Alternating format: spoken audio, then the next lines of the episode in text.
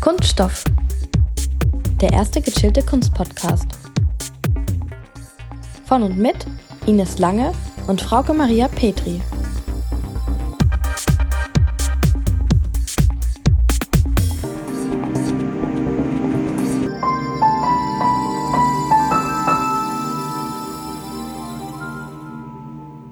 Hallo alle zusammen. Hallo alle zusammen und herzlich willkommen zu einer neuen Ausgabe von Kunststoff.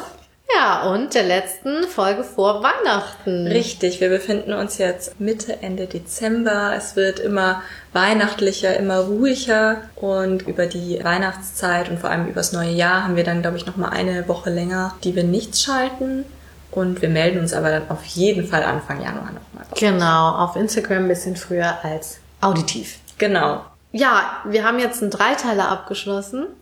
Ich weiß gar nicht, ob das Disclaiming Dreiteiler wert ist, weil es irgendwie ein echt großes Thema ist. Man könnte noch einen Fünf- und einen Zehnteiler draus machen, aber wir belassen es mal dabei. Genau. Mm, Wie fandest du es? Super spannend. Also wir sind ja so in diesen in dieses Dreierkomplex im Museum der Zukunft rein mit eigentlich ganz, finde ich, zunächst dachte ich verschiedenen Themen.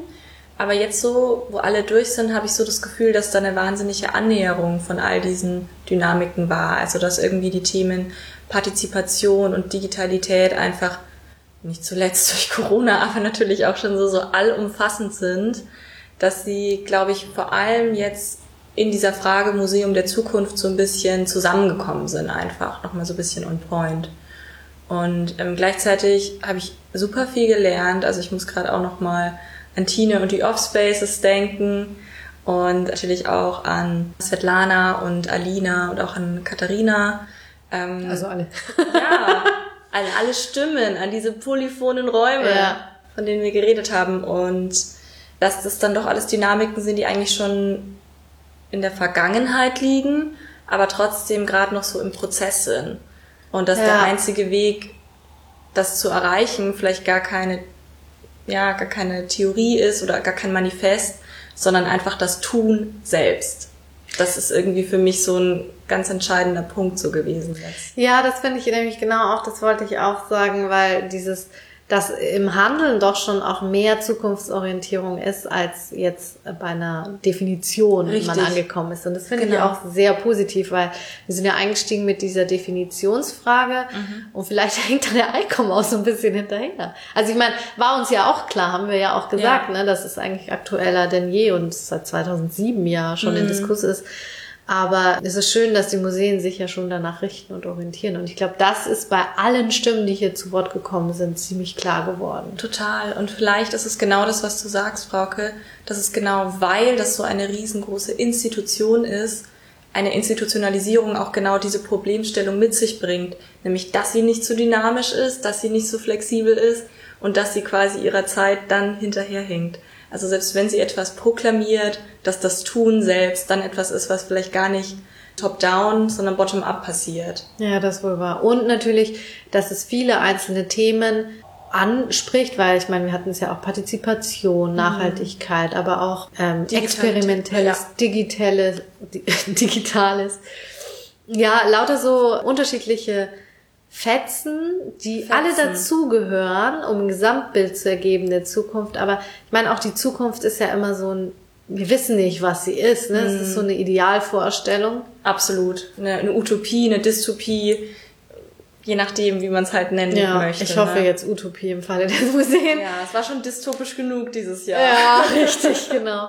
Aber das natürlich auch jedes, und das ist, muss man ja auch sagen, man, wenn wir sprechen von der Institution, die gibt es ja gar nicht. Ne? Es ist so ein Verband, aber der vereint ja auch verschiedenste Museen und Naturkundemuseum hat ganz andere technische Voraussetzungen oder auch vermittlerische als jetzt zum Beispiel ein Museum wie das Futurium in Berlin Ja. oder halt eben einfach ein ganz kleines Museum.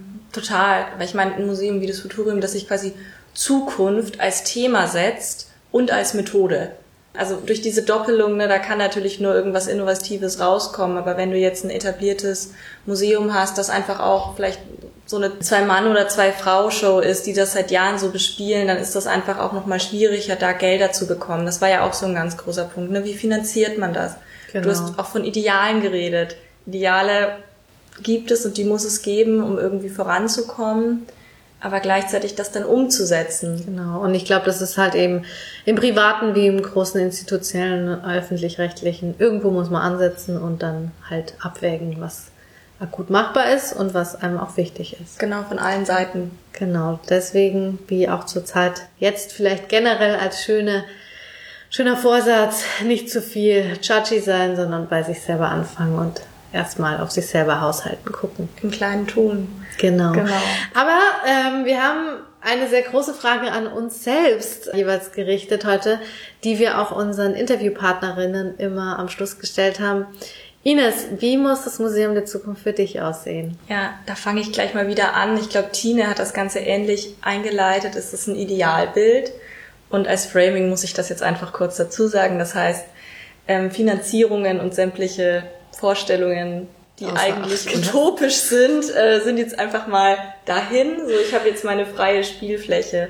Wie sieht mein Museum der Zukunft aus? Ich bin ja sehr Architektur- und Raumaffin. Das heißt, ich denke gern in Räume und für mich ist ja so eine Raumwahrnehmung eigentlich immer super essentiell. Das heißt, ich glaube, auch wenn für mich das Digitale so ergänzend, was total wichtig ist, ist, muss ich erstmal von einem wirklich physischen Präsenzraum ausgehen. Und ich glaube, mein Museum der Zukunft ist eine Collage aus vielen Museen, in denen ich mal war. Mm, also ich bediene mich des Materials, was es schon gibt und Ideen. Und gerade als Raum, von dem ich gerade gesprochen habe, ist das ein runder Raum. Mhm. Ähm, wie das Guggenheim. Genau, du sagst es, es ist eine Rotunde, ein runder Raum wie das Guggenheim in New York oder auch die Pinakothek der Moderne, mhm. die sich auch quasi um eine Rotunde aufspannt. Und ich glaube, was für mich jetzt ganz abgesehen von den Inhalten wichtig ist, ist irgendwie, dass für mich so ein runder Raum wieder ein Diskursraum ist und vor allem auch eine Art der Demokratie mit sich trägt. Also wenn man irgendwie an Parlamentsräume denkt, dann könnte man das ja auch irgendwie rund denken mhm. und wir haben viel über Partizipation geredet. Das Runde ist irgendwie was, was für mich da vorkommen muss. Also gehen wir mal von einem runden Grundriss aus, egal wie hoch sich das jetzt erstreckt. Auf der anderen Seite ist natürlich was Rundes auch was sehr Absolutes, weil es ja von einem Zentrum ausgeht. Ne? Mhm. Das ist ähm, vielleicht weniger das, was ich damit sagen möchte, aber es geht mir um so einen, einen demokratischen Raum. Genau, der irgendwie rund ist. Das lassen wir mal so stehen, irgendwie an so diese Rotunde mhm. in der Pinakothek der Moderne oder auch dem Guggenheim angelehnt. Also ich greife schon sehr nach den Sternen gerade wieder und vielleicht auch nach sehr institutionsträchtigen Gebäuden oder auch Institutionen. Auf der anderen Seite, wenn wir dann quasi reingehen, also wenn ich jetzt Ecom folge, was ist meine Sammlung, glaube ich, dass ich gar nicht so gern, also ich glaube schon, dass ich gerne, wenn ich so ein Museum denke, dass es für mich da immer was mit Kunst zu tun hat, aber vielleicht nicht Kunst im Sinne von bildender Kunst, sondern vielleicht eher im Sinne von Kreativität. Also es muss irgendwie ein Raum sein, der sowohl Kreativität zulässt, Raum gibt, aber auch vielleicht Kreativität hervorbringt. Und das wäre mir, glaube ich, noch total wichtig. Das heißt, es würde da sicher auch so eine Art, äh, ja, Ausstellungsraum geben, wo etwas gezeigt werden kann. Aber das muss vielleicht nicht unbedingt ein Kunstwerk sein, sondern kann vielleicht auch sowas sein wie ein Gedanke oder genau einer dieser Diskurse, von denen wir gerade geredet haben ja, das ist alles bisher nur in meinem Kopf und das wird sich nie irgendwie materiell festschreiben, außer, außer in dieser Podcast-Folge jetzt. Und ich glaube, bei mir wäre auch Partizipation ein wichtiger Punkt, wobei ich da eben schon auch wieder schnell an so, so Grenzen stoße. Ne? Wie, wie könnte man das machen? Und ich glaube, was da wirklich jetzt nochmal diese Folge oder diese Folgen gezeigt haben, waren, es ist egal, Hauptsache du tust es. Hauptsache mhm. du bringst Leute an einen Tisch. Hauptsache du hörst dir Stimmen an und lässt diesen Raum zu. Mhm. Und deswegen glaube ich, dass dieser Raum für mich auch aktuell noch relativ leer wäre. Es müsste vielleicht, wenn wir von diesem runden Gebilde ausgehen, da könnten vielleicht Räume weggehen. Vielleicht gäbe es einen Raum, der eher für so eine Art der Kunstvermittlung zuständig ist. Vielleicht gäbe es einen Raum, der eher was Etablierteres zeigt. Und so spannt sich das Ganze irgendwie noch mhm. ganz, ganz abstrakt mhm. irgendwo so um. Ja, das ist sehr schön. Der ähm, Punkt, ich dachte eigentlich, ich kann schon einsteigen, aber du warst so schön im Fluss, bei Menschen an einen Tisch bringen. An einen runden Tisch. An einen runden Tisch bringen, im runden Gebäude. Weil, also ich werfe mir die Frage jetzt einfach mal zurück. Ich hätte sie dir noch gestellt, Danke. Frauke. Das mache ich jetzt, das muss ich machen, der Vollständigkeit halber. Und auch sehr gerne, Frauke, wie sieht denn dein Museum der Zukunft aus? Genau, also für mich wäre total wichtig, ich setze einfach mal auch bei den Leuten an, die Museen aktuell schaffen mhm. oder darin tätig sind. Ich würde mir sehr wünschen, dass die einzelnen Abteilungen auch schon mehr miteinander partizipieren, weil ich habe manchmal das Gefühl, dass da schon allein oft ein hm. Konkurrenzkampf besteht, was auch mit Gelderverteilung innerhalb des Unternehmens oder Museums zu tun hat. Spannend, dass du sagst, weil wenn man sich so ein Organigramm vorstellt, also ganz, sag ich mal, durchstrukturiert und nicht organisch, dann sind da wahrscheinlich oft keine Querverweise zwischen den einzelnen Abteilungen. Genau. Dann geht das nur nach oben weg. Genau, ja. und das würde ich mir halt viel mehr wünschen, dass da flache Hierarchien auch zukunftsorientiert herrschen ähm, oder eingeführt werden. Was auch tatsächlich bei der Leitung oft ansetzt, weil je nachdem, wo die Leitung ihren Schwerpunkt setzt, herrscht gleich so ein kleiner Konkurrenzkampf unter den Abteilungen. Und eigentlich ist es ja wichtig, dass dieses Museum für alle geschaffen wird, für eine gemeinsame Zielgruppe und da muss man an allen Bereichen ansetzen. Mhm. Das hat für mich schon mit Partizipation zu tun, sowohl untereinander im operativen und strategischen wie auch eben nach außen hin mhm. die Involvierung dann. Und deswegen wäre da auch für mich wichtig, nicht einfach nur zu thematisieren, was sind Zukunftsthemen wie die Digitalität, die Nachhaltigkeit und so weiter, sondern das auch gleichzeitig schon zu leben. Mhm. Und das heißt halt auch durch alle Abteilungen einmal durchgehen. Und ich finde das MMK2, weil du auch gesagt hast, es gibt schon so ein paar Museen Total. und es ist dann so ein Clusterbild. Das MMK2 in Frankfurt kommt dem Ganzen für mich auch schon ein bisschen nahe, weil ich fände halt super schön den Glasbau, weil der halt auch das Offene schon darstellt oder zumindest mhm. frontal. Ich, mir ist klar, dass Glasbau für die Kunst ungefähr das Schlechteste ist, was du machen kannst. Aber ist nicht auch eine schiefe runde Wand das Schlechteste, was du machen kannst? Ist nicht genau Stimmt. das eigentlich das Coole daran? Ja, aber das ist zumindest nach außen hin von der Fassade schon mal Transparenz. Mhm eröffnet. Und ich fände es auch cool, wenn Museen dann auch zum Beispiel wirklich diesen Eingangsbereich in der Glasfront nachts auch für Discoabende, ja. Da, um ähm, genau auch die zukunftsorientierte junge Zielgruppe wieder anzusprechen. Mhm. Und dann hast du da aber, du hast Poetry Slams, du hast Queer-Abende, du hast äh, irgendwelche Modelaufstieg-Sachen, auch vielleicht nachhaltige... Angewandte Kunst oder irgendwie so die Richtung. Genau, also sowohl Kunst als auch wirklich dann so Nachhaltigkeitsthemen wie zum Beispiel eine Klamottentauschbörse oder mhm. so. Also es, der Kunstpalast hat sowas auch schon im Rahmenprogramm ab und zu drin dass das Museum wieder nicht nur Raum der Bildung wird, sondern auch des Zusammenkommens. Mhm. Und das lässt sich auch gut regulieren durch Pay What You Want Prinzipe oder halt auch freien Eintritt, weil man dann sieht, dass tagsüber Schulklassen kommen und da wirklich lernen. Mhm oder gelehrt wird und andererseits halt eben nachts dann wieder eine andere Zielgruppe, ne? Mhm. Das Museum zusammen geformt wird. Da kann man auch zum Beispiel guten Kaffee einbauen oder ein Restaurant, wo dann auch wieder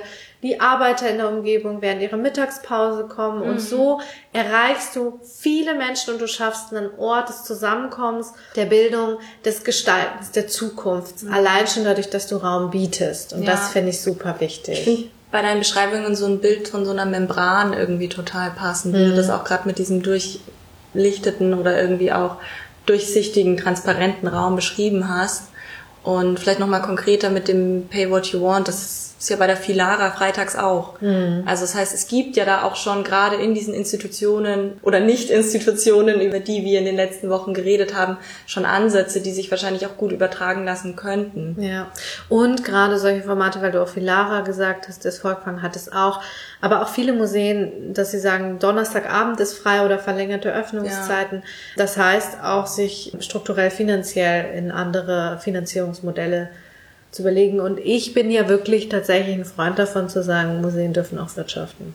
Mhm. Ja, das ist noch ein Punkt. Und weil du die Öffnungszeiten erwähnt hast, die meisten Leute arbeiten bis 6 Uhr und dann sind die Museen auch zu. Also es gibt da ja doch auch irgendwie so ein, so ein asynchronisches Nebeneinander, das durch das Digitale jetzt gerade aufgebrochen wird, aber wo man eben auch merkt, ja gut, ist ja kein Wunder, dass die uns am Wochenende die Bude einrennen, wenn unter der Woche halt gearbeitet wird. Ja, und auch kein Wunder, dass nur die Silver Surfers unterwegs sind. Ja, weil die haben unter der Woche von mm. 10 oder 11 bis 18 Uhr Zeit. Mhm. Genau, genau. Also wer kann überhaupt kommen ja, während meiner Öffnungszeiten? Total. Also das irgendwie nochmal so, mm. das Ganze irgendwie vielleicht dynamischer zu halten, gleichzeitig auch transparenter. Da fand ich dieses Wort mit diesem Glasbau irgendwie auch sehr schön und den Prozess auch Prozess sein zu lassen und einen Startschuss zu setzen. Genau.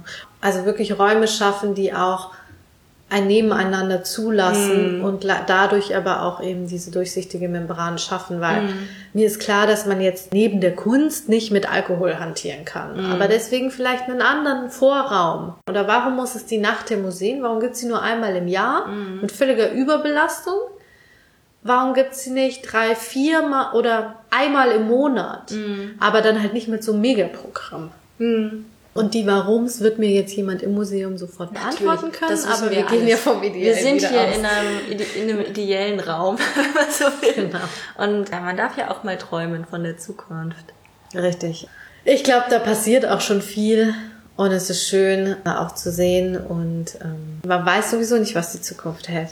Genau, die Zukunft und das kommt dann ja mit dem nächsten Jahr. Die guten Vorsätze werden jetzt sicher bald wieder ähm, losgehen. Vielleicht wird es auch dieses Jahr gar keine guten Vorsätze geben, weil sich alle denken, wegen Corona muss ich mir jetzt nicht noch irgendwas vornehmen. F-Sternchen it. Genau, solange es wieder irgendwie alltäglich wird, bin ich froh darüber. Wir wissen auch nicht, was das nächste Jahr bringen wird und wie viele Museen aufhaben oder nicht und ja. Wir hoffen, dass es bergauf geht und sind einfach mal positiv. Genau und Deswegen. Also mein schlechter kann es eigentlich. Stimmt. nee, aber wir wünschen euch trotz allem jetzt sehr schöne und besinnliche Tage mit der Familie und den Freunden und genießt es. Genau, einen guten Rutsch. Genau, wie auch immer. Und, und natürlich trotzdem irgendwie auch ganz viel Spaß. Mit der Kunst. Tschüss. Kunststoff